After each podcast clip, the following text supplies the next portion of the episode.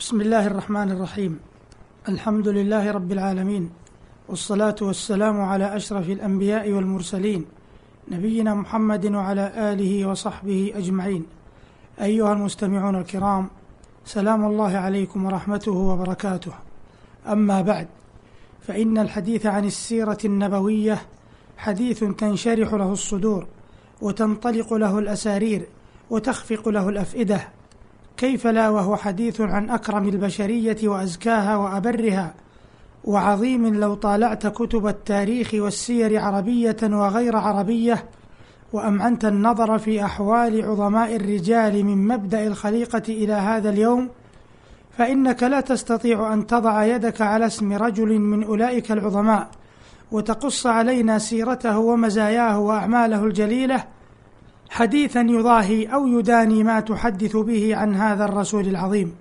وغير خفي على من يقدر هذا النبي قدره أن ليس في طوق كاتب ولو ألقت إليه البلاغة أعنتها تقصي المعاني التي انطوت في هذه السيرة العظيمة.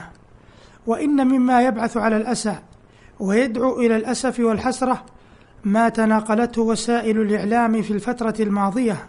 حيث تناولت ما تبثه صحف الدنمارك والنرويج وغيرهما تلك الصحف التي ما فتئت تنال من مقام النبوة بأسلوب ساخر ينم عن حقد دفين وحسد يأكل قلوبهم ويأبى لها إلا أن تغالط الحقائق وتتيه في أودية الزور والبهتان. ظانين أن ذلك ينزل من مقام النبوة الأعظم فتيلا أو قطميرا. وفي تعب من يحسد الشمس نورها ويجهد أن يأتي لها بضريب. يريدون أن يطفئوا نور الله بأفواههم ويأبى الله إلا أن يتم نوره ولو كره الكافرون. ولقد ساء ذلك الفعل الشائن قلوب المسلمين وتتابعت أقلام الكتاب في رد ذلك الزيف وإبطال ذلك الكيد. فكان من ذلك بعث لفضائل هذا النبي الكريم عليه من الله أفضل الصلاة وأتم التسليم. وإذا أراد الله نشر فضيلة طويت أتاح لها لسان حسود. وفضيلة النبي صلى الله عليه وسلم لم تطوع وإنما تتجدد وتتلألأ كالبدر في سماء صاحية وكالشمس في رأد الضحى. ورغبة في الإسهام في هذا الواجب العظيم وأداء لأقل القليل في حق هذا النبي الكريم إليكم أيها المستمعون الكرام جهد المقل وذلك في البرنامج الذي يحمل المسمى الآتي محمد رسول الله. وسيتناول هذا البرنامج أسرار السيرة النبوية ومناهج البحث فيها ويشتمل على بعثة النبي صلى الله عليه وسلم وخلاصة سيرته. كما سيتناول جوانب من الرحمة في سيرة النبي صلى الله عليه وسلم. وفي كونه مفطورا على الرحمة وكون شريعته مشتملة على الرحمة العامة الكاملة. وسيتحدث عن رحمة النبي صلى الله عليه وسلم بالبشر عموما ورحمته بالضعفة والمساكين ورحمته بالنساء ورحمته بالحيوان كما سيتناول جوانب العظمة في سيرته عليه الصلاة والسلام حيث سيكون الحديث عن مفهوم العظمة.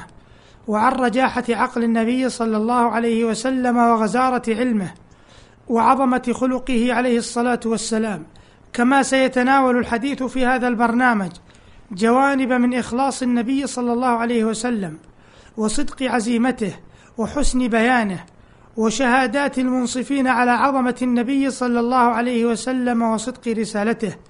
كما سيكون الحديث عن مجلس رسول الله صلى الله عليه وسلم وبيان أنه بحث نادر لطيف لم يفرده أحد من الأوائل وأنه يجلي رحمة النبي صلى الله عليه وسلم وتواضعه وما إلى ذلك من جوانب عظمته. كما سيتناول الحديث في هذا البرنامج مقدمة في مجالس العظماء وفي ورود مجلس رسول الله صلى الله عليه وسلم في القرآن وصفة ذلك المجلس ومكان مجلسه وكيفية التئامه وخروجه إليه وهيئة المجلس الرسولي وما كان يجري فيه ووقت المجلس الرسولي وآدابه. أما منهج هذا البرنامج فقد روعي فيه مخاطبة المسلمين وروعي فيه أيضا مخاطبة غير المسلمين وما لديهم من شبهات حول الرسول صلى الله عليه وسلم مما هو داخل ضمن حلقات هذا البرنامج. ويتسنى ذلك بالتأكد من صحة المعلومة والحرص على بيان الحق بدليله بعيدا عن لغة التعالي والاستفزاز ولغة التبعية والانهزام. فالأولى تصد عن قبول الحق والثانية تخذله أو تضعف جانبه. ويتسنى ذلك بالجمع بين الأصالة والمعاصرة. فالأصالة تعطي البحث قوة والمعاصرة تعين على فهم أحوال المخاطبين. وتنزيل الكلام على تلك الأحوال كما روعي في هذا البرنامج الحرص على إظهاره في حلة قشيبة ومعرض حسن وذلك من خلال لغته والحرص على أن تكون حالا بين حالين بين السوقي القريب والوحشي الغريب.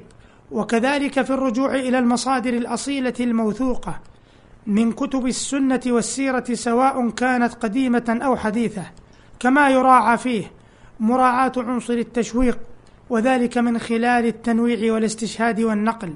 إلى غير ذلك مما يعين على فهم المقصود وطرد الملل وإظهار السيرة في صورة حسنة مقبولة.